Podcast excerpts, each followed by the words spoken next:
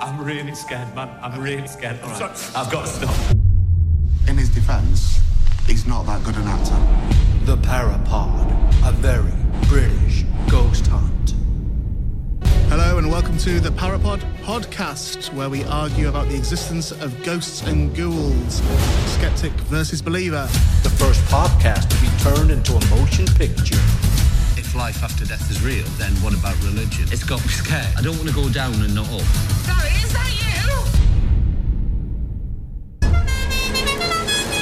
I arranged for you to address a skeptics conference. There's a ton of people who disagree with me on, on every level.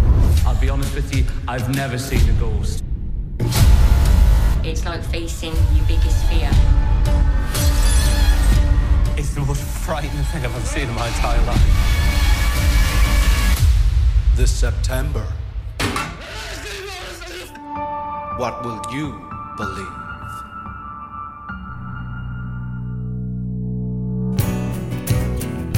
Live from Liverpool, we need to talk about ghosts with Kevin Eustace. Well, how did you like that little advert at the start? That was fan made by me being the fan for the upcoming Parapod movie. Yes, it was. And as you, in case you didn't know by that terrible American accent, I'm me. This is me. Um, sound like a homeless Irishman. Anyway, uh, I'm about to talk, in case that wasn't a clue, to one of the hosts of the Parapod, um, Mr. Ian Boldsworth. And in all honesty, it's a highlight of my podcasting career. The only reason you're listening to my voice now is because of the Parapod. When the Parapod stopped se- after season three, um, I thought, you know what? There's no show where there's a little bit of uh, levity, you know, that I could find anyway, done by an English person. So I, I decided to do this. And now you know, there's been going for a few years. So it's an absolute humbling and joyous experience that I even got to speak to Ian. This is the second interview I've done, I've done with him. And we, we refer to the first one. Obviously, it was a terrible time for Ian at the time, but you'll hear all about that. Um, but yeah, if you haven't checked out the Parapod, what are you doing? Go and listen to the three series because they're hysterical. Even today, I still quote parts of that show and laugh out loud. Yes, I look insane. Um, but you know, you'll hear in this interview just how, how much of a an affable likable person Ian is as well. We talk about skepticism, the whole gamut of the film, um, paranormal stuff, East Drive, you know, the Black Monk of Pontefract, or Fred, as he apparently likes to be known. And uh, yeah, it was just a wonderful time that I had during this interview, and it really like ticks a box as to why you do this as a podcaster, getting to meet people like Ian, real inspirational guy, genuinely. So, if you haven't already, go and check out the podcast, The Parapod, and be sure to keep an eye out for the film. That's the key thing. The film is coming out in September in selected series, selected series, selected cinemas, and we run through a list of where it's showing at the end. And it's also coming on video demand, video on demand, even very soon. But in the meantime, I will now. I, I, owe a few people a Patreon song, don't I? Because don't forget when you sign up to Patreon, I sing your name out as a thank you. So we're going to do that first. On today's Patreon, we're going to talk about reincarnation. Yes and we're going to do that shortly after this. So I'm just going to record that in a minute and then it'll be up on the Patreon feed. If you want to become a Patreon, you get those shows. There's over 100 of them over there, and I sing your name out. And I'm about to sing thank you to a few people right now.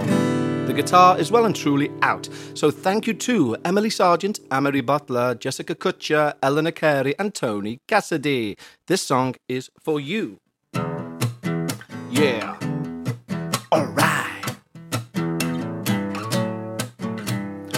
Emily Sargent, Anne Marie Butler, Jessica Kutcher too. Eleanor Carey, Tony Cassidy. You got the extra shows and a ramble each week. Week. Ended it on a seventh there. So, yes, you not only get loads of extra shows, once a week I do a little ramble where I don't talk about the paranormal, I just talk bubbles and try to make you laugh. Sorry, I'm trying to put the guitar down without breaking it. Success! Until you clatter bang in a minute. Anywho, thank you guys sincerely. Go to patreon.com forward slash we need to talk about ghosts. That's patreon.com forward slash we need to talk about ghosts. Don't forget, you can also send your ghost stories in to contact at talkaboutghosts.com. All gratefully received. And until next week, this is the fantastic interview. And you can hear me being an absolute kiss ass at the start. And I'm not even embarrassed because he's wonderful. Uh, this is the interview I done through the week with the wonderful Mr. Ian Boldsworth. Enjoy.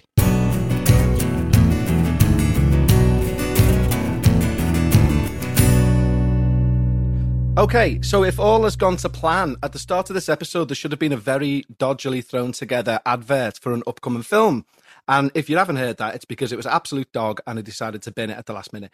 But that film is for the wonderful gentleman that I am very fortunate to have on the show this week. It is the wonderful Mr. Ian Boldsworth. Hello, Ian. Hi, mate. How are you, mate. You're right. I'm not too bad, thank you. How are you? I'm okay. Do you know what? I was thinking before we started doing this. Yeah. The last time we did an interview, you and Hmm. I, it was ever so brief.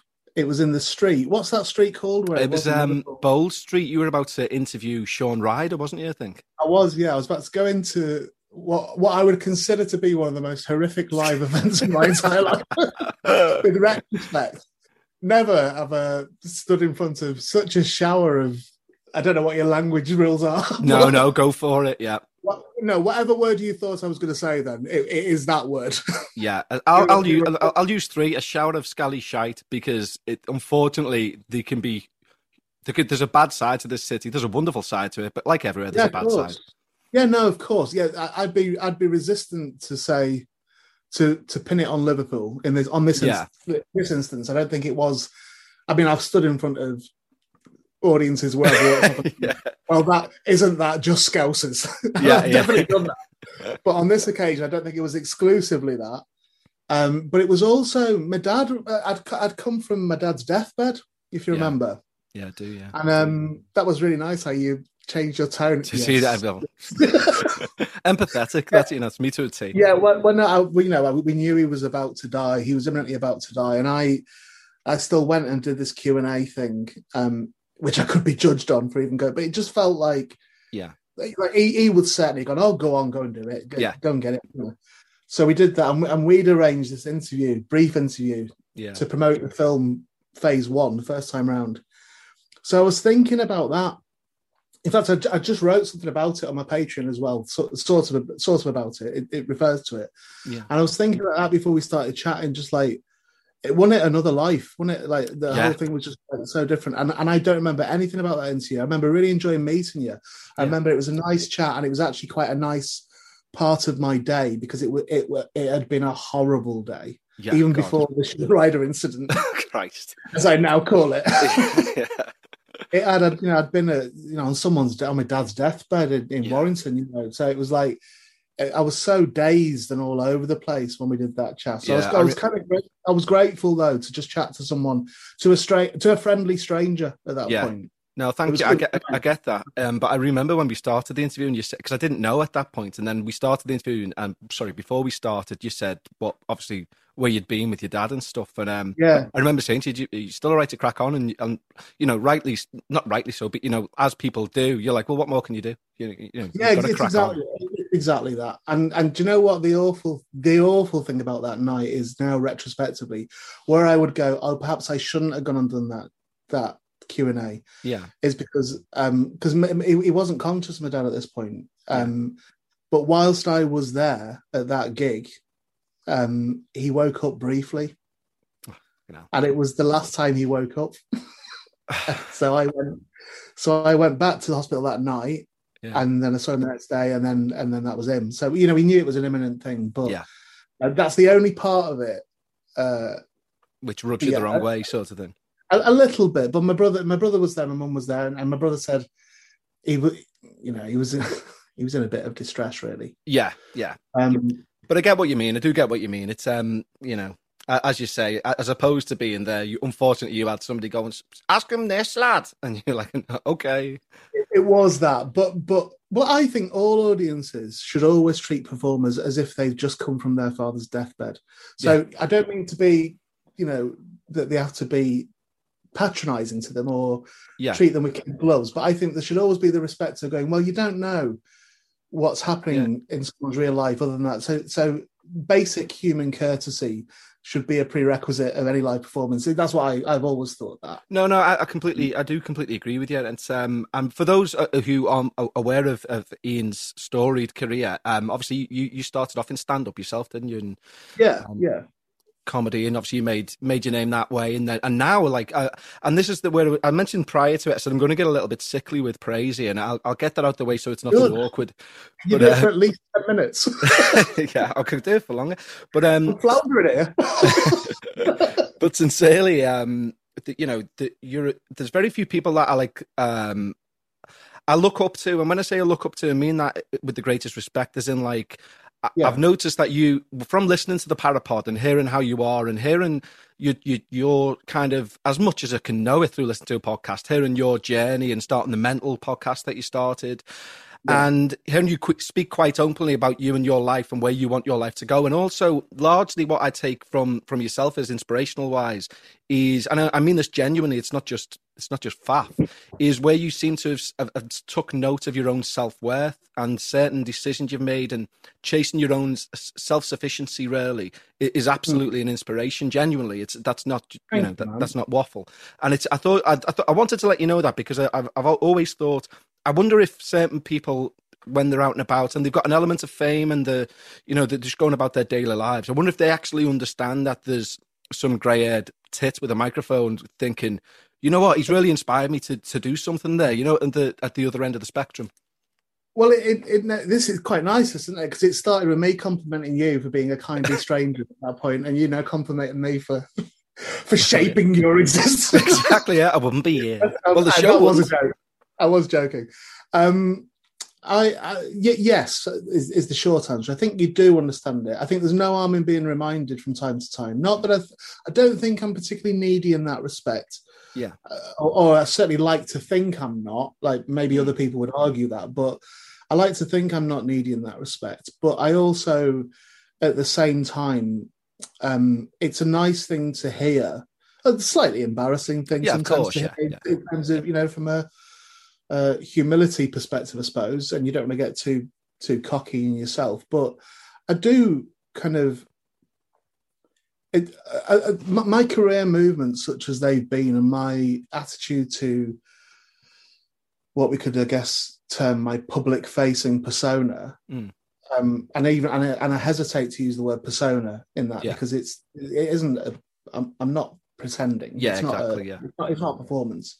It's not a persona, if you like. It is what I'm like, but obviously, it's there's bits that I will hold back or Yeah, or exaggerate or whichever, but it's all yeah, you. yeah, yeah, yeah, yeah, but only only a little bit of that now, really. Mm. But I think it's um,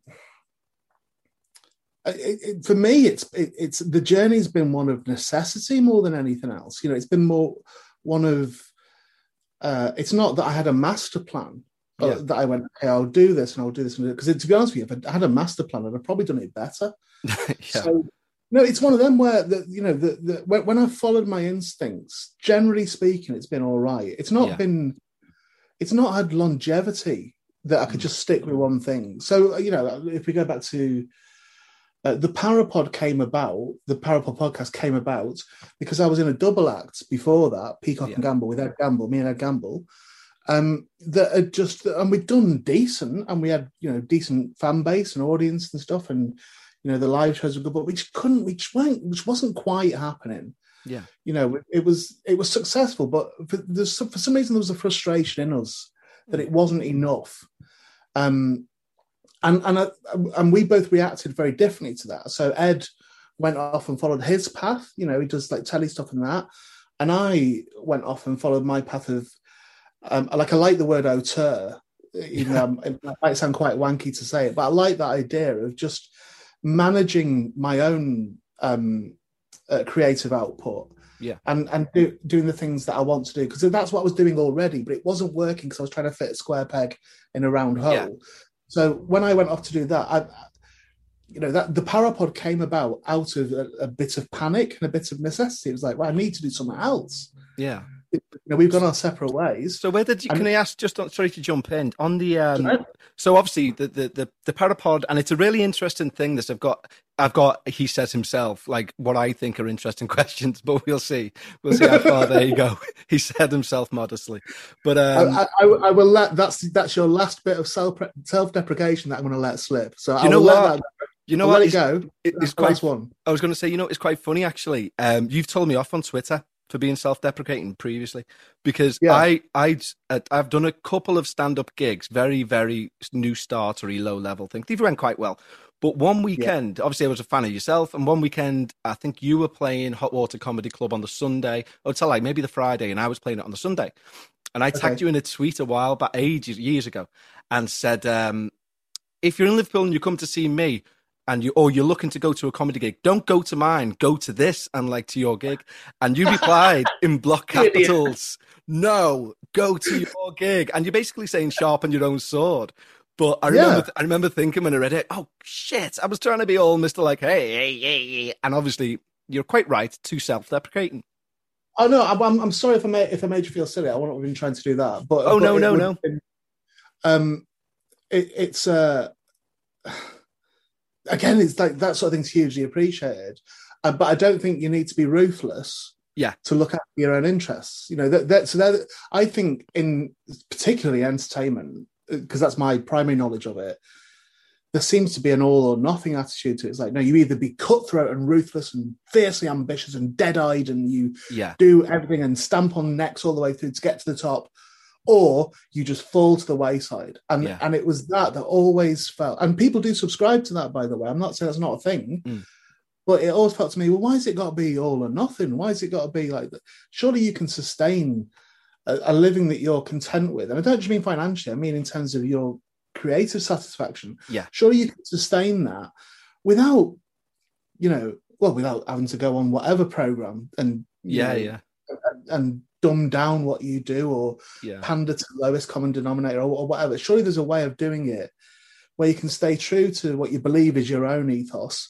Yeah. And also be successful, which is sort of what I, I mean, that all came into huge fruition in the last 18 months. Yeah. Which is that I decided I, I wasn't enjoying stand up anymore. I, re- I couldn't bear being in those rooms anymore. I was noticing a difference in the audiences uh, w- which I laid at the feet of people who had trained those audiences to expect something different Yeah. and behave in certain ways. And I was like, I don't want any part in this anymore. So I started to negotiate the journey of going, right, how do I come away from doing live stuff? Hmm. I have an audience, albeit a relatively small one, but I have an audience and relatively loyal audience as well in the in the main, and and and sort of cultivate yeah. Uh, a, a, a, a package of uh, creativity Yeah. that you can di- put directly in their hands and bypass all the rest of it. Yeah, and you see that that seems to have been really successful for. I mean, we'll we'll go in later on to um to some of the stuff. Uh, you know, you you it's hard to you, you can't put you in a in a in a in a certain box right now. You know, it's Annoying that, isn't it? it is yeah, it is when you're writing a blurb for a as well, in a way. podcast. um, but before we get onto that, obviously the the the reason why I know of you is because I'm I'm a paranormal believer. For I know that. Um, we'll we'll move on swiftly from that, but um, No, no, no, don't. No, no, absolutely don't. I, I did an interview recently where the same thing came up, and it's like, I am, I am only confrontational with buffoons. yeah. well, give me time. Give me time. Um, but um, what was obviously I know you through the Parapod because I went searching for paranormal podcasts. The Parapod came up, and for anyone who's listened to the show who hasn't yet listened to the Parapod, I don't think there'll be many of you because it is a highly successful show. But go and check it out because the dynamic is obviously Ian is a skeptic, uh, but a, an educated skeptic, and Barry. Well, I don't want to say an uneducated believer because he's not. He's a, he knows his stuff about the subject very well, Barry. Um, like, like, like, just, just at the moment, Kev, just keep in mind, just think, could he sue me for saying this, right? And, and he couldn't. God. So if you say he's an uneducated believer, he would not win in court for libel. Panic Yeah. about that. Fair play, yeah, okay.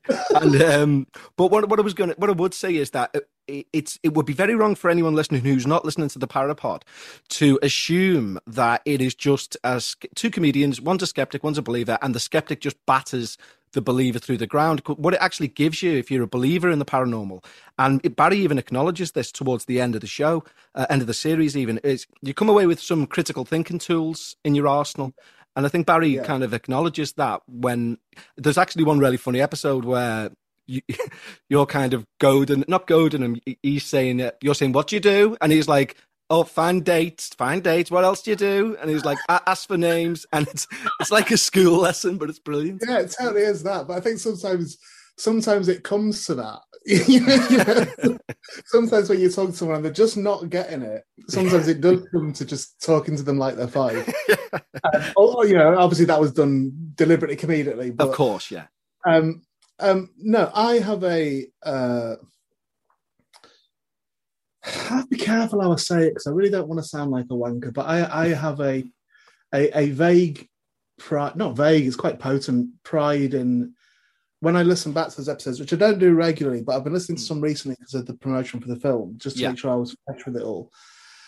Um, of my manner of expressing things and expressing critical thinking, which I'm not trained in, or you know, it's not. It's just something that it's just just life experience. That's all Yeah. that comes down to, really. And and it also comes from getting it wrong many many times before the recording started. You know, you, that you learn and you.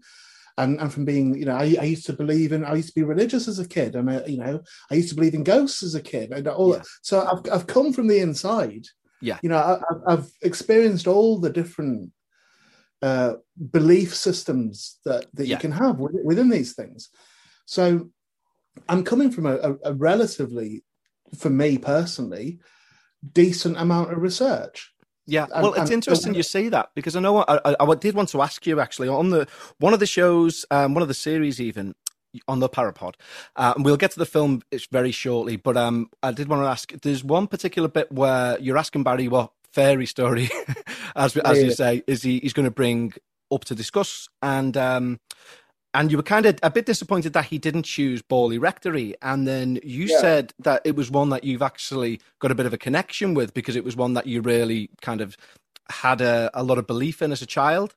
Is and right? yeah, yeah, absolutely did. However, what happened in the when the episode that he did bring up Borley Rectory, Hmm.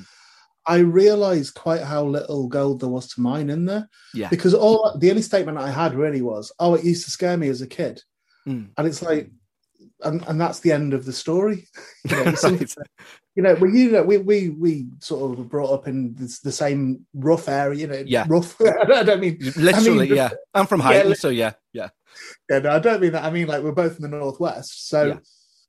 um, I don't know if it would have been a truism ac- across the area, or maybe even across the the UK full stop. But the Borley Rectory was certainly a very potent uh, ghost story that people just.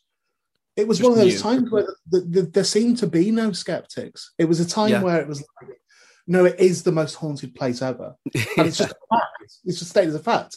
You say a fact to a kid, and a kid just then believe that they don't go, well, hang on a minute, or very few kids do that, and I certainly didn't. Yeah. Uh, as a kid, I wasn't going, well, hang on a minute. I wasn't Yeah, like yeah. this as a kid. you gain No, the skepticism. yeah, yeah, I just accepted it completely. So, but I, I didn't really have out to say about it. Yeah, To, to be honest, I, I- didn't, and um, so it was a slight misstep, I think, on my part to to have pushed Barry to talk about that because I didn't really have much to say. You know, Borley Rectory, really, as as we know, I mean, Yeah. believers and skeptics will will I, I would imagine both agree. It's a pretty open and shut case now. You know, Yeah. it was it was to do with you know people having affairs and stuff. Exactly, yeah, that's yeah. what actually all about. That's what all the bangs were. yeah, yeah. The lodge. Were yeah, then wasn't it? blamed, blamed on a ghost. Exactly that. So, So, uh, so you Ian, know, just um sorry just uh because i know uh, you know i don't want to take all your day up and i want to i want to go into into the film because the, that's it's amazing it's literally it's the first podcast to be made into a feature film is that right Yeah, we- yeah Well, well, uh, here's the thing. So that's been it's been semi debated in certain quarters. Yeah. And my my contention is it's the first podcast where the format of the podcast Yeah. has become the movie. Right. So th- there are other examples like there was Kevin Smith's one that he did the I forget what it's even called, but there was one that they had the idea for the film on their podcast. right so that's not the same Well, I, well, I, I don't think it is. I No, think there's don't another so. one, which is uh, is it um, Dan Harmon? Is that the guy? Am I getting the right guy there? Who is he he's a writer. yeah yeah i know, I know of him It- it- he- uh, apparently, he had a podcast that he then made a film uh, uh, from, but it was the film was a documentary about making the podcast. It was Right. about as I understand it. Yeah. So I, I guess there's things where you could argue it, and you could say, well, the, this podcast became a film as well, but with the Parapod, a very British ghost hunt, as it's called, it. It, it's a direct transferring of the debates we have in the podcast into movie, Exactly. Yeah. all, all within a road trip. So, so the whole thing is a road trip of the UK, where we go around the UK to all these places that Barry drags me to. I think it would be fair to say, and, and you know, and, and tries to, you know, his his raison d'etre within the movie is to to prove it to me because before we Yeah. were just sat down chatting, and we did a special from East Drive in the first at the end of the first series, where he took me to East Drive, and that. For me personally, I think is my finest podcast hour in terms of the. It's fantastic. Parapod. Yeah. Um, but uh, uh, be- beyond that, he, he wasn't able to to demonstrate here. You know, it, it, was- it was all It was so well Just- done as, a, as an as an episode. Um, it was two parts, wasn't it? I think. Um, it was two parts. Yes, Yeah. yes. and it, but it was so well done, given that you don't have the visual. I've always thought how when you said you were going to do it, you're going to do like almost as live. There, I remember Yeah. thinking, how are you going to get that across? And it was done so well. Um, the end of that first separate. episode actually put the fear of Yeah. God into me, and I was like, "This is it. Yeah. Ian's getting it now. This is you know, this is it. The devil's arrived." Well, this is what th- that what you've just said is also something you left as a, a similar that, as a comment on my Patreon, which then led me to go, I'm going to write about that. yeah, which is what I've done. Actually, I can tell you they've been out on Patreon already, so I can just tell you now. Uh, so what it's about basically is my contention that how I behave in these, uh, uh, you know, purportedly haunted places yeah, gives the same experience to the people around me as the story they subscribe to. So, my, so my contention is that the way I behave when I'm chucking marbles and it, it's generally better than that, but I'm using that as a as a Yeah, quick yeah. example. When I'm doing stuff to scare people, you know, ostensibly Barry in this in, in my experiences, he is getting the same thrill that he gets from going in there believing there are ghosts there right. and, and thinking, oh, what was that tap? The same, he's getting the same scares, Yeah. but at the end of it, he doesn't have to subscribe to the belief that there's a ghost there. But the I see. actual experience itself is identical. Yeah, Yeah. And, and, I, and I think it would be a, a fair generalization to say that many people who subscribe to the paranormal and believe in the paranormal and who go to on ghost hunts and all that sort of thing, that the, a a major driver for them is the fear factor. Is the is the it's like watching a scary movie or whatever. It's the I guess what I do is more akin with a scary movie. So what I do in those places is more similar to something that is that is fictional yeah. but if you subscribe to it in the moment, you will get the same scares as you would get by just believing it's actually there. yeah. Which Very I think is quite interesting. Yeah, yeah, yeah. I- I, think so. I think it is. It is, yeah, it is. So- It is really good. I mean, obviously, and also the East Drive is um is going to be the one place that all of our listeners here will will know of. It's 30 East Drive. It's the Black Monk of Pontefract, or Fred, if you want to use his non-Sunday name. And um, It's not even his name. That it's not even his name in real life. Michael. oh, is it? In, oh, of course, yeah. I forgot about Michael. I knew he had a third Father, name. Father Michael. So goodness knows why they call him Fred, and even more, even more goodness knows why he answers to it. oh, and um, it is. it's a it's a pivotal part. Obviously, it's a pivotal part of the Parapod as a series, with it only being three series. Uh, in in duration, and then of the film, obviously, you go into East Drive to do. You, you filmed a few nights there, correct? It, it like a few uh, ran over a few days. The film in, East Drive. It, it, I- I think we were there for three nights. I think how it's presented in the film, it's not intentionally presented this way, but how it comes across in the film is that we're only there one night. Right. Okay. Um, but in, in reality, we were there for three nights. yeah, and uh, uh, the and that- and director then- of the film. Sorry, I've interrupted you there. Sorry. Well, no, you're fine. Um, I was going to say sorry, and the director for the film is Bill Bungay, isn't it? Is um No. the Parapod? Is, is it not? I'm the director of the film. Christ, there's you getting out of that box again. he, he's he's a producer of the film. So right, really, sorry. I, I- I mean, he's he's credited in most places as the producer of the film. Okay. Um, on the film itself, the pro- the producer credit is myself and Bill. Yeah. Um, so so no, he, he didn't direct it at all. He he produced it, and and uh, I, I'm always keen to point out with that that his interference was minimal. It, like Yeah. it, and, and that's being even that's unkind. You know, he, he didn't interfere at all. What what I will always credit Bill with, who owns East Drive, Yeah. is is uh for example when when i was putting the film together i i was playing with the idea of going do you know what i might set something up for the audience so not just for Right. barry i might set something up that we present as real Okay. Controversial, but yeah, for a full Yeah, film yeah, without, yeah. without disclosing at the end, of course. yeah no i, I was i was considering doing that Yeah. and i uh and i, I mooted that to him and he was like adamant going, no no he said we, we don't fake anything if we get nothing we get nothing but we don't fake anything Perfect. So his his his narrative certainly is one of that he wants the facts presenting. Yeah, he, he wants an authentic case sort of thing. Yeah, yeah, completely. So, uh, so I would credit him with that. Really, you know, and that he, I mean, he's an interesting cat as well, isn't he? Because he, um, he did direct the film When the Lights Go Out, which was the, the never the film- directed anything. He's never directed anything in his life. I'm, I'm going to stop duck down. him as a director. He, Yeah, he yeah, didn't. He is. No, he, he produced when the lights went out. Okay. Which is how he ended up acquiring East Drive. Well, not quite he bought it. Yeah. Um, when the lights went out, as your listeners and yourself know, is is loosely based on the reported events that happened at East Drive. Yeah. And uh, albeit with it, it's renamed within the film and the characters are renamed, but there are you know huge parallels with the reality of what happened, what purportedly happened. Yeah. Um, so, so he produced that movie, but I think he was quite hands-on with the film as well, as I understand it. You know, I think he was probably more hands-on than he's been with the Parapod. Yeah, and he, he Um, filmed that. It was all filmed in East Drive as well. That film, wasn't it? And no, um, it wasn't. No, no, no, no, no. no, it was, Christ, it was I'm, full of non-facts today. Mate, mate, I, I understand that you've not seen it. I, I wish I wish I hadn't.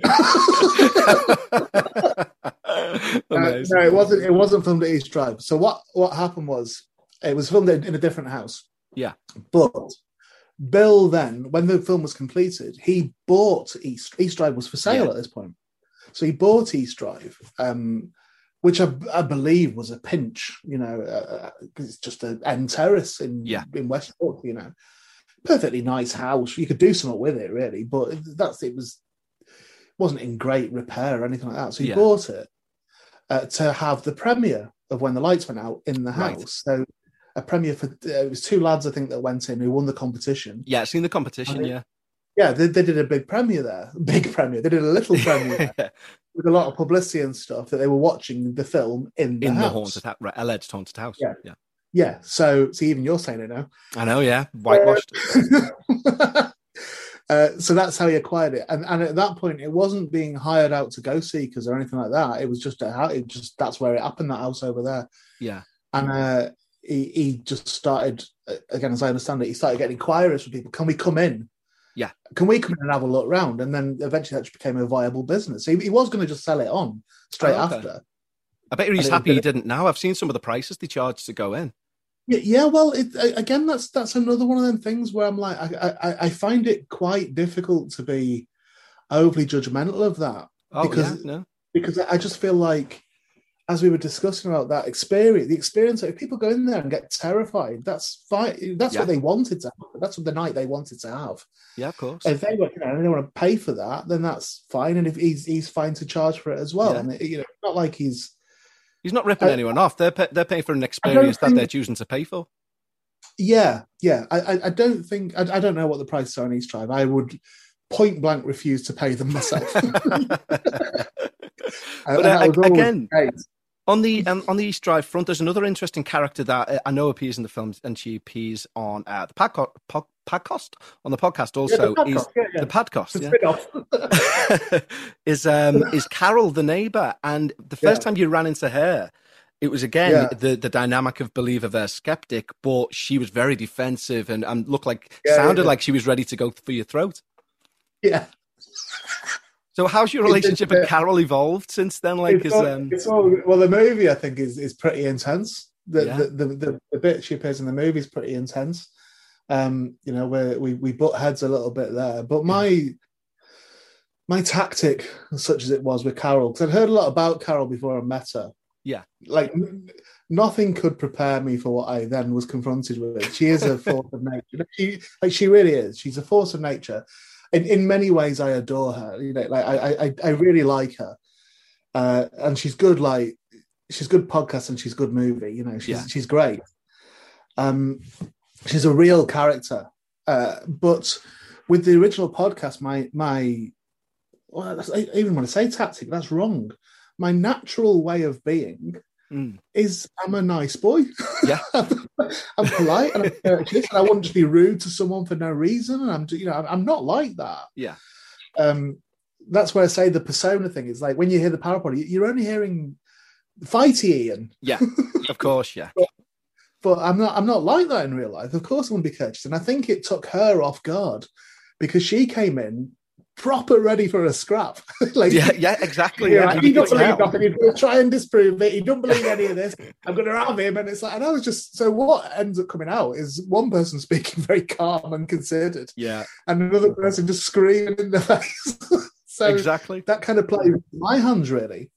Yeah, there was a really Um, good point on the podcast actually, which is hysterical, where she says, "All right, then you tell me how a four-year-old ghost can arrive and throw things around," and you just very calmly go, "It can't." yeah, it's brilliant. yeah, yeah. Because it is. Well, that's a again, that's a tactic of people that I would consider to be uh, uh, uh, aggressive, aggressive evangelists for this sort Yeah. of thing. Um, one of the tactics inherent therein is stating a falsehood and then saying, "So you tell me how that can be true." Yeah. So a a psychic will go, and I said to this person this, this, and this, and they said this, and then I said this. Now you tell me, how did I know that? And Yeah. it's like because uh, it, that didn't just happen in front of me. That was a story you were telling me. yeah, yeah. you I couldn't have have, to, known. I have to It- it accept it didn't all as gospel. Exactly. Yeah. So here's a Yeah. here's a question for you then, Ian. Um, so, uh, like I was I was thinking about this. So there will be a lot of people. Yes. So for myself, really, uh, like Yeah. I, I know of you because I I search for a paranormal podcast. Yeah. And I would argue it, it will be even more so in like 12 months' time when people have got a chance to digest and see the film and become fans even more. Um, how does it feel as, as someone who's skeptical, who realistically could arguably be classed, especially in the last 12 months and definitely in the next 12 months, as someone who's really high up within the paranormal community? I don't think I am. no, no, seriously, I think so. Um, I, well, I don't know if I am or not. I, I, I have fallen into being a professional skeptic. My initial raison d'etre was that, my, uh, uh, sorry, my initial mo, I guess, for for the Parapod was is myself and Barry. Barry uh, had somehow got my phone number, and he was genuinely the truth. I was meant to interview him on a radio show that I used to do, Yeah, and I didn't interview him because he didn't pick the phone up. So I made him come back every week. yeah, I said, "There's penance for that. You've got to come back every week and do it every week," which he did. It was kind of funny. But meantime, he started calling me and telling me about ghost stuff. I think he thought I believed in ghosts. right. Um, I'm confident because he was saying we, we can go into East Drive. And I went, "Yeah, yeah, I'll do that. I'll happily go into East Drive." This is before we were recording any of it. yeah, And then he, then he called me like a week later and said, "Right, I've arranged it. Um, you- you'll have to, so it's fifty quid." I went, "Whoa, whoa, whoa no, I'm not paying." Uh, and we didn't go then. And I and I, I stood fast with that that I wasn't going to pay to go in. yeah, Um, and then I eventually just said we should definitely start recording these conversations. But like, there's hundreds of hours of Parapod that were never recorded. It was happening wow, most nights where he was calling me, yeah, and it was just and I was laughing so much, and I was tying in knots so much. And his frustration was coming out. I was like, we should really start recording this. I'm looking for another podcast to do yeah, we should start doing it. I thought of the name Parapod, and I think that we went through some other incarnations first, and we couldn't use those names, and then uh, just just set it up as a thing. Yeah. And Barry was reluctant initially to do it because I'd been in previous podcasts that I'd done, Yeah. and that had a big fan base, and he didn't want to feel like he was replacing anyone or. I, I I see. think it's a totally different thing. So, um, so yes, it, it all came about that way. I was just trying to make a funny podcast that was Yeah. and that was interesting too. So I, I again, so going full circle to what we were discussing earlier on, the, the pride that I have within the Parapod is that I developed my critical thinking within it, or, or Yeah. honed it to a presentable level. I think I did that in my real life anyway, but I was Yeah. able to incorporate that into into something that was performative ultimately. So, and and that became particular because the third series of the Pirate Parapod was conspiracies yes, which now uh, like uh, I'm I'm relatively confident in 200 years time should the world still exist Yeah. I'll be held up as some sort of Nostradamus figure. You know that I was you know that what is happening right now it's it's live it's happening right Yeah. now is exactly what I said would happen if this was left unchecked. You know Yeah, the- if this conspiracy ideal The QAnon, Yeah. QAnon, and all this carry on, and Yeah, yeah, and th- that that wasn't you know prevalent in society at that the point we were recording that. But Yeah. I I had an inkling it was getting dangerously close, Mm. um, which has since morphed into me going. It's it's kind of not cute anymore. So so even the parapod now, I'm like, um, it, I'm, I'm really glad that I'm on that pulling rank yeah, because I, th- I think belief in unsubstantiated stuff currently is eh, pretty dangerous. Yeah, so if is. predisposed to, to believe anything, yeah. I mean, it that, that, that's the, the thing which listen to the parapod really. I mean, I I- you know I'm not when I say I'm not a stupid believer, that could be like a, um, a nonsense statement, really, couldn't it? If to somebody who's, who's diehard skeptic, but um, you know, it No, does no, give you I those think- tools of questioning. Yeah, well, exactly that. No, I, I wouldn't apply that to you. It's when I said to you earlier on, I only shout at buffoons. and, and even then, it's only after I've heard them talk for a long time. yeah, when they've then ta- you go, tied "For it on news. Yeah, Yeah, I have got no issue with people believing what they believe, even stuff that can't tangibly be proven, right? So Yeah. I don't really have an issue with that. That's a personal belief system. That's something that they believe themselves, same as religion.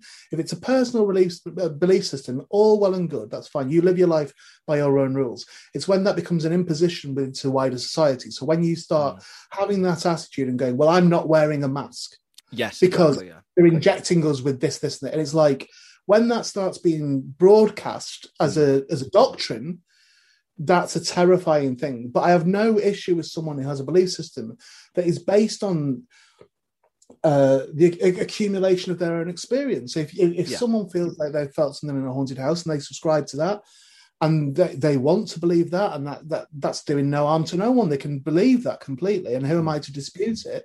Ditto religion, ditto. So I think from the little I know about you, Kev, in, in reality, uh, it, it certainly seems, and the bits I've heard of, you, of your stuff, that you're not just flying in blind. You know, you do. Yeah. th- There's a consideration of the evidence, a collating of the evidence, which you then ultimately make your own decision on. I've not, I've no Yeah. problem with that. Someone thinks about it, I've got no problem with it at all. Yeah. Um, I just have a problem with blind faith that then extends beyond Yeah, when it gets dangerous and Uh, forced on other people. Sort yeah, yeah, I do feel that. I, like I do feel that, and it's m- might be quite an obvious thing to say, really now, but um, that's where I start getting a bit fighty. And even then, I don't think I'm rudely confrontational, generally speaking. No, no, no. I mean, Because- anyone who heard, heard your introduction, yeah. Well, like you said about the introduction with Carol, that, that was all set up prior. Um, of, well, I, I, as a listener, anyway, was assuming this is going to go off here, and um, Yeah, yeah. and you were exceptionally, Oh, you know, yeah, exceptionally, exceptionally pleasant and polite with Carol. And- Well, like, off, the record, as in things that haven't been, well, they have been recorded, but she didn't know they were being recorded. But I've never put them out because she she, she would say this isn't for this, you know, Yeah. and then she'd say something. Like Carol, as a as a psychic, has said some really awful things to me. Yeah, like like Wow. really awful. You know, things that messages from the other side. right. And and I I, I mean it happens in the movie a little bit, but I, Yeah. I think in the movie it's just she's utilizing her um uh, her her convenient sort of frame of reference Yeah. have a go at me. right. Okay. So there's one bit where she goes, and they're saying. You were just like this as a kid. You just want to be right, and all this sort of stuff. And it's like, the thing is, as I told you earlier on, I wasn't I wasn't like that as a kid. I believed in ghosts as a kid. Yeah. so whoever Yeah. you chatted to didn't know me as a kid in that case. so, yeah. and that's But- demonstrably true, you know. Um, Yeah. So, you know, th- but then things are like, well, that's just part and parcel of it. And I'm big enough to to take that Yeah. within the moment and to laugh at it within the moment rather than go, that's an awful thing you just said. Like, Yeah. Exactly. the- Yeah. that's, that's a tame example. Like there Wow. are things that tell me about about partners, and there's things she's told me about family members being poorly and stuff like like stuff like that. Yeah. That uh, that are a bit more like, even though I'm robust enough, Yeah, it's a bit like a back bit off, like, Carol. Come on. be saying that to people. yeah, exactly. Yeah. That's terrible. even if right, I always think that you know, even if a psychic's right, if somebody turns around and goes like, um, "Tell you what, your dad was in dire straits before he died," and you, you'd be like, "What? Why? why- would you say such things?" Do you know what I mean? Yeah. It'd be like, I mean, I've been, shock and awe. It, it, it's, Well, yeah, it, it's yeah. what it is. It's, so it's like there's there's no there's no grasping people's belief or their there's, there's, no piquing people's interest if you're just saying very bland things to them. So Yeah. if you're just you know Well, saying, I "I've went to a- I've got here, it- and he says he's really proud of you. Well done. Yeah. Exactly. else does he Well? He says he was happy with his life. Okay, that's yeah. yeah, I went. I went to see a, um, a, t- a tarot card reader in Liverpool recently, like last month, Okay. and the first Yeah. half of it was spot on, um, Right. and, and it was terrifyingly good. And then the next half of it was full of all that. If if I didn't recognize anything or I couldn't place anything, she was like, "Go home and ask." And I was like, "I don't have to. Yeah. I'm, I'm 42. I know that we haven't got a Maureen in the family. You know what I mean? It's stuff like this." Um, it's also, but it's also that's like go home and ask. It's like what, and then we're all going to come back tomorrow, and I'll tell you, yeah, and I'll tell you you were wrong then. yeah, It's like, exactly. Yeah. the, show's finished then. It's not. Yeah. Or like I've been to there's a spiritualist church in Liverpool and they do basically guess who. So uh, stand up if you know a John, and then ten people stand up. The, who died of cancer? Three sit down. They end up with one person, and when they've done that whittling down, then they Yeah, just yeah. say he's bringing you a rose, and it's like nothing's happened here. Rose is a big one with psychics. Yeah. So again, Carol mentions that in the film. She says, "Did you have a grandmother who died by either the name Rose or had roses on her coffin?" oh come on.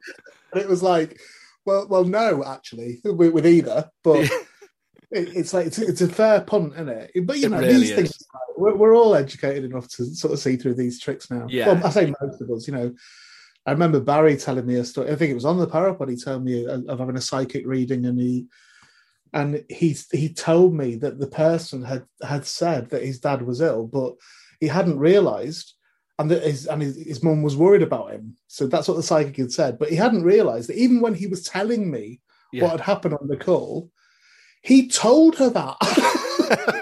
she just fed it back to him, and he's like, "God, that's great." Yeah. exactly that. And he, and he was like just blown away by it. But again, Amazing. that's uh, going back to the conspiracies thing that happens in an episode of the Parapod where I feed Barry a story about JFK. Yes. Um, uh, that I say is this conspiracy theory that I subscribe to, is what I say. Yeah. So there's this story that's this. And then I tell him this story. I can't remember the details of it now, but it was something to do with Marilyn Monroe. And Yeah. it was to do with that her brother sold the gun to Lee Harvey Oswald, something Yeah. like that.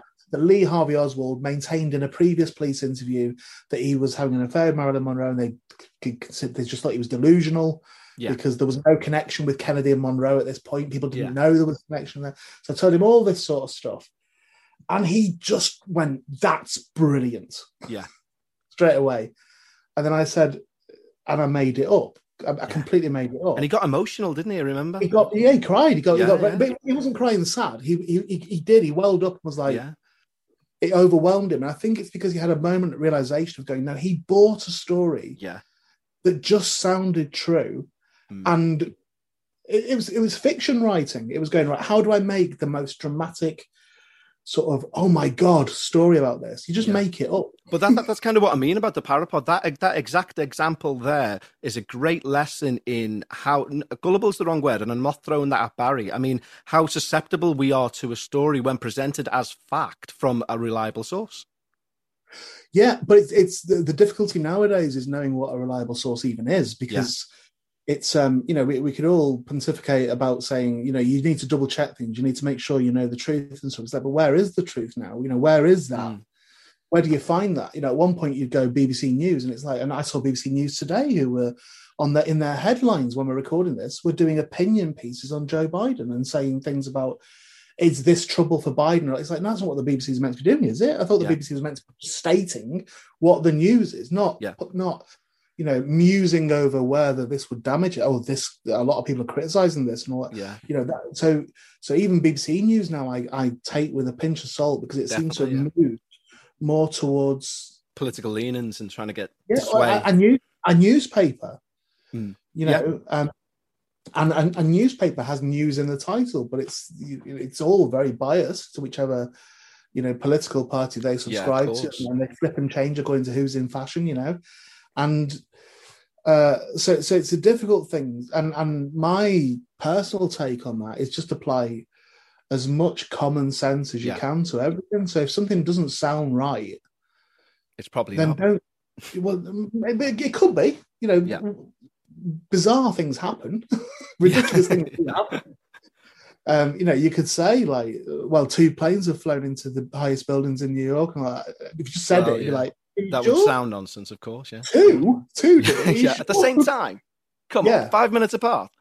Yeah, but we know it happened. Yeah. You know, we, we know that that that, that did happen.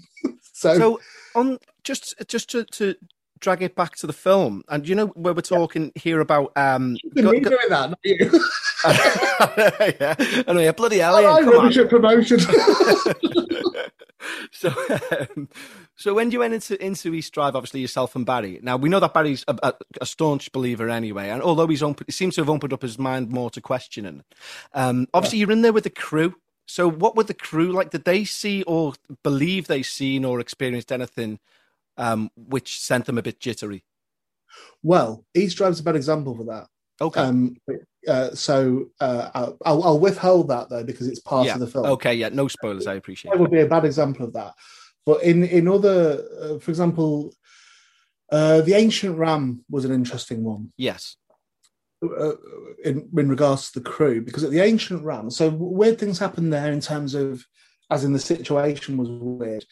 Uh, John Humphries, who was the owner of the ancient ram and was very uh, much attached to it, you know, he was part. He was he was the Carol of the ancient ram, Yeah. but he lived there too. Uh, he died the morning that we were filming there, so I spoke Wow. to his daughter and and said, "Look, we we're not going to come." And she went, "No, you must, you must come. Mm. You know, John would want you to come. You absolutely should still come and do what you're doing." So we went and shot there that night. Uh, A touch reluctantly, I felt again coming back to being what I consider to be a, a decent boy. A nice boy. Yeah. It just felt it, it felt weird running around yeah. somebody's house died that morning. that Of felt weird yeah. to me. Yeah.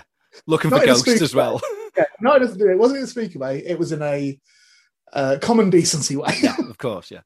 But his daughter, you know, and I took her word on it. She was adamant. She said he would want you to do this. So we went there. So I was certainly detached anyway that evening, and I was kind of keeping my behaviour quite strictly in in check that evening. Um, I think Barry also felt a little bit. I think that was infecting Barry as well. I think he Yeah. thought like, oh, this isn't, you know, it doesn't feel appropriate. We had a psychic with us as well, who we didn't tell Okay. John had died. We didn't tell him. That'll be interesting to see how that pans out. Yeah, well, it, did- well, it, that that narrative doesn't actually uh, occur in the film. But Okay. it, it, I'm, I'm pretty sure it's is it on my page. There's a lot of deleted stuff on my page that Yes, from that. It, it will it will emerge at some point that Yeah. footage, uh, but it's not in the actual movie. Uh, it- it- the ancient ram's relatively condensed in the movie. Um, but that evening, the crew were really freaked out by it as a place Mm. and it was I only started noticing it quite late on. Like we, we would film long hours and deep into the night, early morning. About two a.m. 3 a.m. I was like, "Are you all, are you all right?" Mm. And they were like terrified. I was like, "Really?" And they were, like- and, and myself and Barry weren't really feeling that at all. Yeah. Or like, because normally you've been somewhere, I can feel what people are scared of. Yeah. So even though it doesn't, it doesn't scare me, I get it. I'm like, no, I, I get it. Why this is freaking you out? I guess Yeah. I, I get what the what that atmosphere is that's making you feel weird. I, I get, I know, I, I get it. Yeah. Um, it just doesn't have the effect on me Right. um, normally because I'll take a breath and sort of work it out and Yeah, of course, yeah. psychology and that sort of thing. Uh, but that evening, certainly they were they were all like quite jumpy. They were That's all, interesting. And it's a creep. Joe, have you been to the ancient ram? Do you know No, I've not. We've got it on the list. I haven't as of yet. It, it, it, it's a creepy place um, inherently, but also by design as well. You know, Yeah, it is like, you know, John was, from all accounts, a very eccentric man, and I don't know what state it's in now. Yeah. This was a couple of years ago we went, but you know, there's like there's taxidermied crows and things, and there's lots of things on the wall, and lots of spooky stuff all about the place, and books. You know, it's a, it's a very unique building. Yeah. Like I, I adored it as a building. I was like, if I could make this structurally sound, I would live here happily. This is brilliant. This is yeah. an Ghost ace. all in. Yeah. Yeah, yeah, it was it was great, but uh, but yeah, we, we didn't have that at all. And, and Barry has since expanded on that and said, "Oh, I wasn't scared at all." Then it's like, well, you you were. You, you definitely were. scared. I've got the footage of you not refusing to go to the toilet on your own. like, like he, he went to the toilet in one bit, and I said to one of the camera people, "Just follow him, just go with him." And Barry was playing. He's a big fan of Erasure, Yeah, yeah. and he was playing Erasure songs on his phone to, to go upstairs. And then he came back down, and I said, "Well, was it all right?" He went, "Oh yeah, I just played Erasure on my phone." I went, "Why would you? I can't clear that for the film. I can't clear music. Why would you do that?" Oh, of went, course, yeah. "Terrifying." Um, I mean, that's brilliant though. Listening to is it Andy Bell that's trying to put off scare off Yeah, poltergeist? That's brilliant. So good. I, So- I, so once, go. I, I interviewed Andy Bell once, and I got him to hold a sign up saying "Ghosts do not exist." It's an awful That's crisis for Barry. That's ripping, absolute hero calling him an idiot. ripping someone's soul out. That's amazing. yeah, yeah. So, Yeah. um, just because uh, I, I can note my broadband's playing up, which it does if I do a long Okay. Zoom call, which is just annoying, and I need to just invest in better things. Um, but if I could just, uh, I've just got two questions, really. I suppose first one is if you were one out of a hundred before you started both the Parapod and the movie, um, in your belief in the paranormal, has that raised at all s- since completing it? No, Really? no, not at all. No. Ah, I, I, you know, there are um, again, notwithstanding the events of the film, Mhm. which aren't, you know, I, I'm I'm sort of aware. I don't want it to make it sound like this is, not happens. Yeah, there's an hour and forty of me saying nope, bollocks, bollocks. It's not- it, it isn't that at all. You know, that is not what happens in the film. So there's a um there's a narrative to the film that is true. It's a true narrative, and there are because I'm not, contrary to popular belief, I am not closed-minded. Yeah. I'm not that. I am. Uh, so I'm. I, you know, if, if a ghost was there, Yeah. I wouldn't like right in front of my face. I wouldn't still be going. There's no such thing as ghosts. Mm. I'd be trying to work out how that had happened and if some trickery was at play and all that. So uh, that would be my first port of call. yeah. But if there was something that was, after due diligence and consideration, completely irrefutable, I'm I'm not. I wouldn't be going no. Yeah. You know. Well, it's no, an I wouldn't. It's an interesting one that whole idea of, of them of them belief because we had something that happened in the flat which my partner's really skeptical on everything so we had a tap come on um and I say it, it came on on its own, and she's adamant it was the water pressure, something fell on it. But we both witnessed it come on on its own, and we both have very different versions of events and what took place. And I was all Yeah. for it being the believer, and I was like, "That was a ghost." Turn the tap on. Oh my god, this is amazing. Made up for about an hour, and then it dawned Yeah. on me: why am I happy? Because basically, if it has turned on on itself, there's something in this flat that can do what it wants when it wants, and that's not an enjoyable thing. Um, and it freaked Well, me out for a bit. Yeah, no, I get that. I absolutely get that. And again, that's quite. That, have you not seen the movie? Have you? No, Okay, so that that is um hugely relevant in the film. Okay. So, so the idea of uh, be careful what you wish for exactly. Yeah. in, in in both directions. I mean, by the way, I don't mean just Okay. believer. I mean the skeptic as well. The the feeling of be careful what you wish for is a huge theme in the film. It's a huge, and and there is stuff in the movie that I, as someone who's very pragmatic and very critical thinking, and that could offer explanations for. That certainly could, Yeah. but couldn't conclusively say things about it Okay, necessarily. that's really interesting. Yeah. So, so that's that. That is certainly a theme that runs through it Mm. and there is a there's a flash moment in that film where um Barry, uh, the believer in in all this stuff, I think. Well, I, I, actually, I I don't, don't want to say too words- much. Yeah. No, no, it's not that. I don't want to put words into his mouth, but I Okay. think my, my take on it is regrets ever believing any of it Oh, and, okay. and and not because he is humiliated and proved wrong, yeah. but because it, it appears to him, and it, and there was no trickery on my part, by the way. This isn't something that I set up Yeah, at yeah. all. Um, something happens that gives him the proof he's been seeking. Wow. Just him, just him, Hmm. and it's on, it's on film. It's captured on film, and it shakes him up to.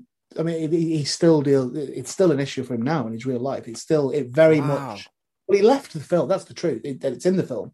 He left the film. He couldn't do it anymore Wow. because he was so frightened, and we had to, you know, just reconvene and try and work through this. And it happens relatively quickly within the film because of the nature of what a film is. But well, yeah.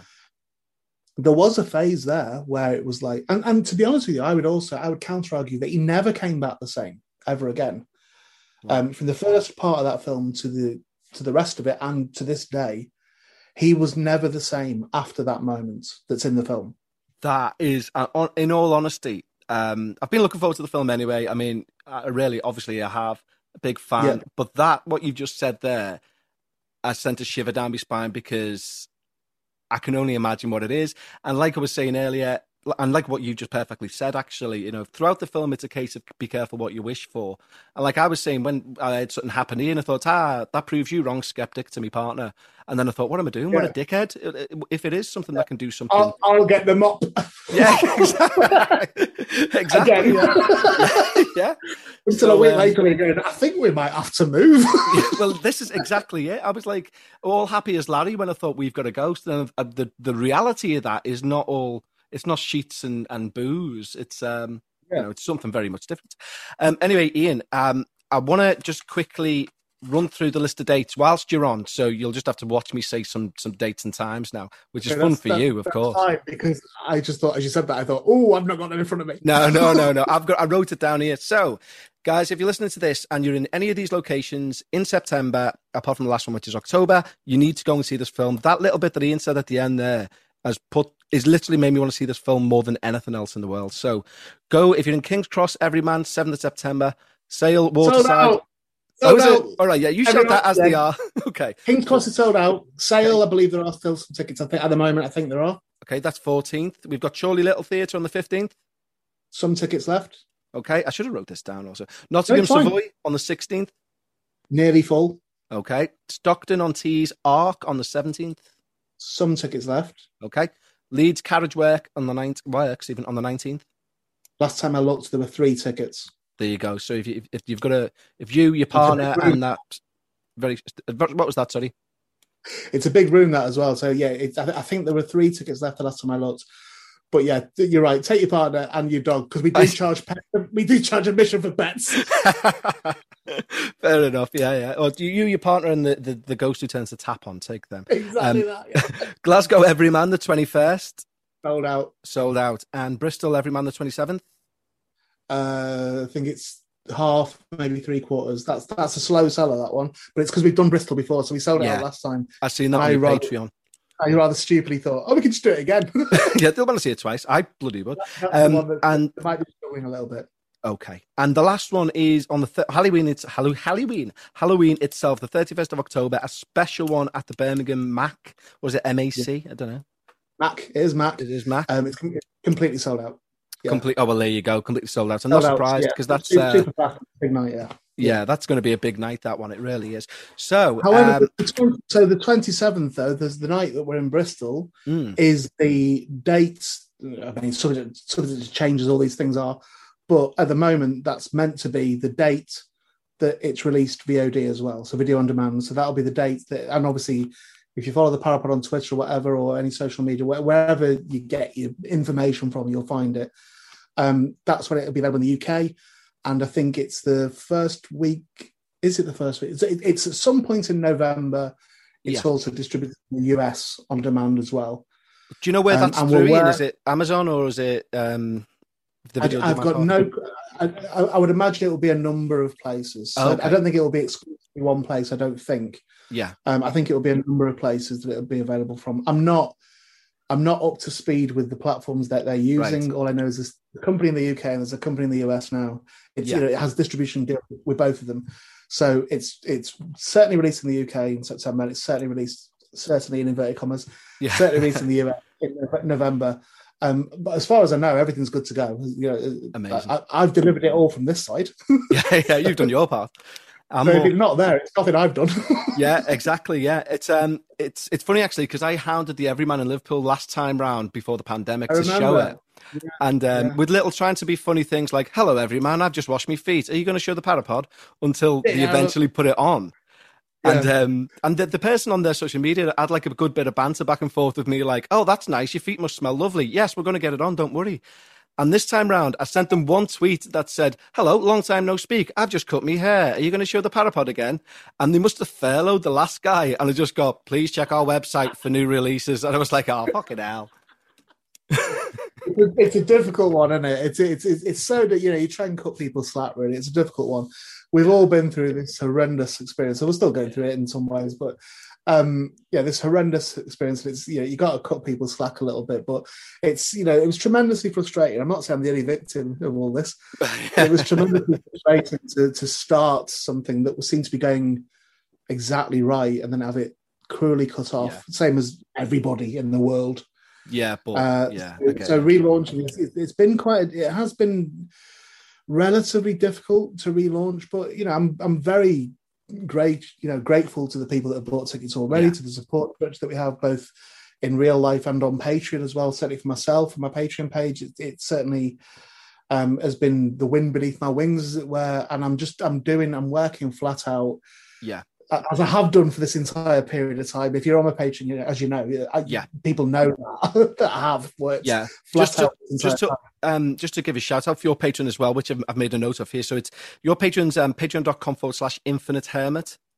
No, it's Ian right? Boldsworth. Ian Boldsworth, sorry. The the page is infinite is, is called Infinite Pairs. Yeah, yeah. So, so it's. I A N B O L D S W O R T H. So it's my And- name. Patreon.com forward slash Ian Boldsworth. And it's Yeah. uh it's not it's not just the Parapod stuff, you know, there's there's plenty the entire making of the film is on there, really. Like, this is what I was going to say. There's that many deleted scenes that you could literally watch. Oh, oh, I, I timed it earlier. that It's well, like close to, if not over an hour's worth of deleted scenes and all or extra bits. Is that all it is? I I thought it would be more than that. well, to be honest. I, when I got to an hour, I stopped and just wrote down "say over an hour." so Um, uh, I, uh, what I do know is there are two movies worth of deleted scenes for the. Power for that film. Yeah. I don't mean we're going to make them into movies. I, I mean, but there is, and a lot of that I've not yet been able to release on Patreon because it's spoilery. So, oh, okay, um, so there's a you know, they're just the deleted scenes that don't ruin the film. yeah, yeah, I see. And also on your Patreon as well. Anyone who's a Parapod fan who's listened to this and like, yeah, I, like that's Ian Boldsworth from the Parapod. Um, there's also on your Patreon as well, and on Barry's Patreon too. That you both uh, do a, now a new podcast, Ideas Man, which is released on a Monday. Um, And I haven't listened to today's episode, but it's hysterical, and you're the proud owner of some. IP now. Yeah, yeah. But well, the premise of the show is that Barry brings me um, an idea every week, and I'm a fictional TV executive. So to bring TV ideas, and then uh, we sort of expanded that to just product ideas as well. So I just Yeah. basically, similar to how I would dissect his belief on ghosts, I dissect his idea that he's had. Yeah, Um, and a few weeks ago, he said he had an idea for a superhero franchise, and he said these ghastly, rubbish characters. Which I then said, um, "How much do you want for him?" And he said ten grand. And I went, "That is ridiculous. I'm not paying ten grand for something that's just an idea in your head." And I said, "I'm thinking more ten p." And he agreed to that. And I went, "But I mean it. If I pay it, I I, I then own this." He went, "Yeah, it's fine. It's fine." So I, I transferred ten p there and then in in the, in the court. And uh, and now own the IP. And uh, one of the characters that he came up with was called Cactus Man, which I've since put on t-shirts, and I'm in the process. I've, I've done like, Mean, I've done like about 15 pages of a graphic novel of it. I've, I've written the entire story, and I've written and it's, and I'm I'm genuinely proud of it. It's like re- it's really funny. Uh, so I've got that going on in conjunction with I've also an animated series that's ongoing. Rocky Um, Robot I- this. Yeah, the Rocky Robot show, Yeah. which I the, the first episode of which is on my Patreon at the moment. It'll be wider, you know, at some point. But uh, again, just something that when I was unable to to do to go and do screenings and all the rest of it, when I, you know, I couldn't go out and do stuff. Yeah. Um, or when there was a limit in, in what I could put out into the world. Yeah. Um, I taught myself animation, and uh, and I, I reconvened with two people I used to work with many years ago, John Williams and Rob Rouse and me and John wrote it, and Rob did all the music for it, and I've just taught myself, anim- and we all voice it. You know, we do the voices. Yeah, But we've made a cartoon, which again I'm very very proud of, and I'm working hard. I'm actually doing that today. Later on, I'm doing some more on that. Um, so yeah, so it's a, I'm, I'm very, I am, I'm proud of my Patreon. I'm proud You of that, be, yeah. and and that, that again. So as a final tie-in, I suppose uh, that happened because I followed my instincts on what I wanted to do. So Yeah. it was like I don't want to do stand up. I want to cultivate and curate the situation myself. So I'm going to do that. So I I- so I started Patreon and built it and, and did that. And it was like, okay, this has worked. Now I don't need to do stand up because I can fund myself this way. And, and it's a Yeah. direct transaction with me and the audience. Then something happens has happened in 2020. And I'm just sat here going, imagine if I was doing gigs. Imagine if I was still Christ, yeah. reliant on gigs. Now that wasn't because I saw it coming. Yeah, yeah. that was yeah. like, oh, one day we won't be allowed to do gigs. It wasn't that. it was I followed my instincts with it, and it kind of worked out. I mean, obviously there was I, I took a hit, same as everyone, but Yeah. and which is part and parcel of why I've worked so hard in that time. You know, harder than usual, and I flatter myself that I work hard anyway. Anyway, yeah. Uh, but yeah, it kind of worked out. It was it became a sort of quite a. Uh, it, it was a huge. When I say wind beneath my wings about it, it really Yeah. was that. It, it, it it kept me safe in that in that time, and I've every empathy and sympathy for people that it that it didn't. You know, it's Of not. course, yeah. I always feel weird whining about the screenings being cancelled and all that. So you know, it, it always feels odd to go, "Oh, this is so unfair situation," Hmm. and I and I feel odd about when there's a celebratory aspect to, "Hey, the lockdown's finished" and all that. When, when people celebrate that, Yeah. I think somewhere in all this, it's got lost quite what a fucking tragedy this has Yeah, been, of course, yeah. and and you know, and and I've lost people who were close. Mm. I was close to. You know, you know, like my, my dad died the week before. If you remember, it was like Yeah, the week just before, the lockdown. We, we just managed to do his funeral just Yeah. before the lockdown. So he, you know, he tapped out with exquisite timing. My dad did. You know, it was like Yeah. perfect how he did it. um, again, not intentionally, but you know, it worked out all right for him in that respect. Um, but yeah, I'm, I'm, I am, I'm reluctant to whine too much about it, and I'm reluctant to, to be. But it's "Hey, such a big on, project, though, isn't it? You know, I mean, you've put you've put the last X amount of years into your life into this project, so to see to get to that almost final It- stage, it must have it been a is, killer. Like, It is, but do you know what? Okay, what uh, what the on and I'm I'm not I'm honestly not pleading for sympathy in, in, at, at all. I'm not. It's, Yeah. Isn't an emotional blackmailing thing. it's so difficult to promote something that's that's relaunching yeah, when you have those feelings yourself. Hmm. So so when when you don't feel like you can go, come on, we can all go. The, we can do it now. We can do. yeah, It's hard to do that when you, when your feelings are one of like, just just slowly get back to normal if you can. You know what, what Yeah. whatever passes as normal now, just slowly get back to that.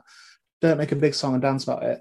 But I'm required at the minute to be all uh, to, to, be- to song and dance yeah, you know, yeah, that these screenings are on. So so it makes it hard. So it's a pleasure speaking with you. That's what I'm saying. It's, it's, Oh, a pleasure speaking with someone who gets it and welcome. Yeah. understands that. And I hope I've not um you know, I, I, I hope I've not come across as as the enemy. No, you, you, you have actually. I'm, I'm not even going to put Oh, this yeah, out. Yeah. No, As if. Well, what I say to you and all your listeners is bring it on, mate. I'll be at these screenings. If you want to have an argument with me about ghosts, come to the screenings, mate. Come down, Yeah, I'll have an argument with you. do yeah yeah no definitely do.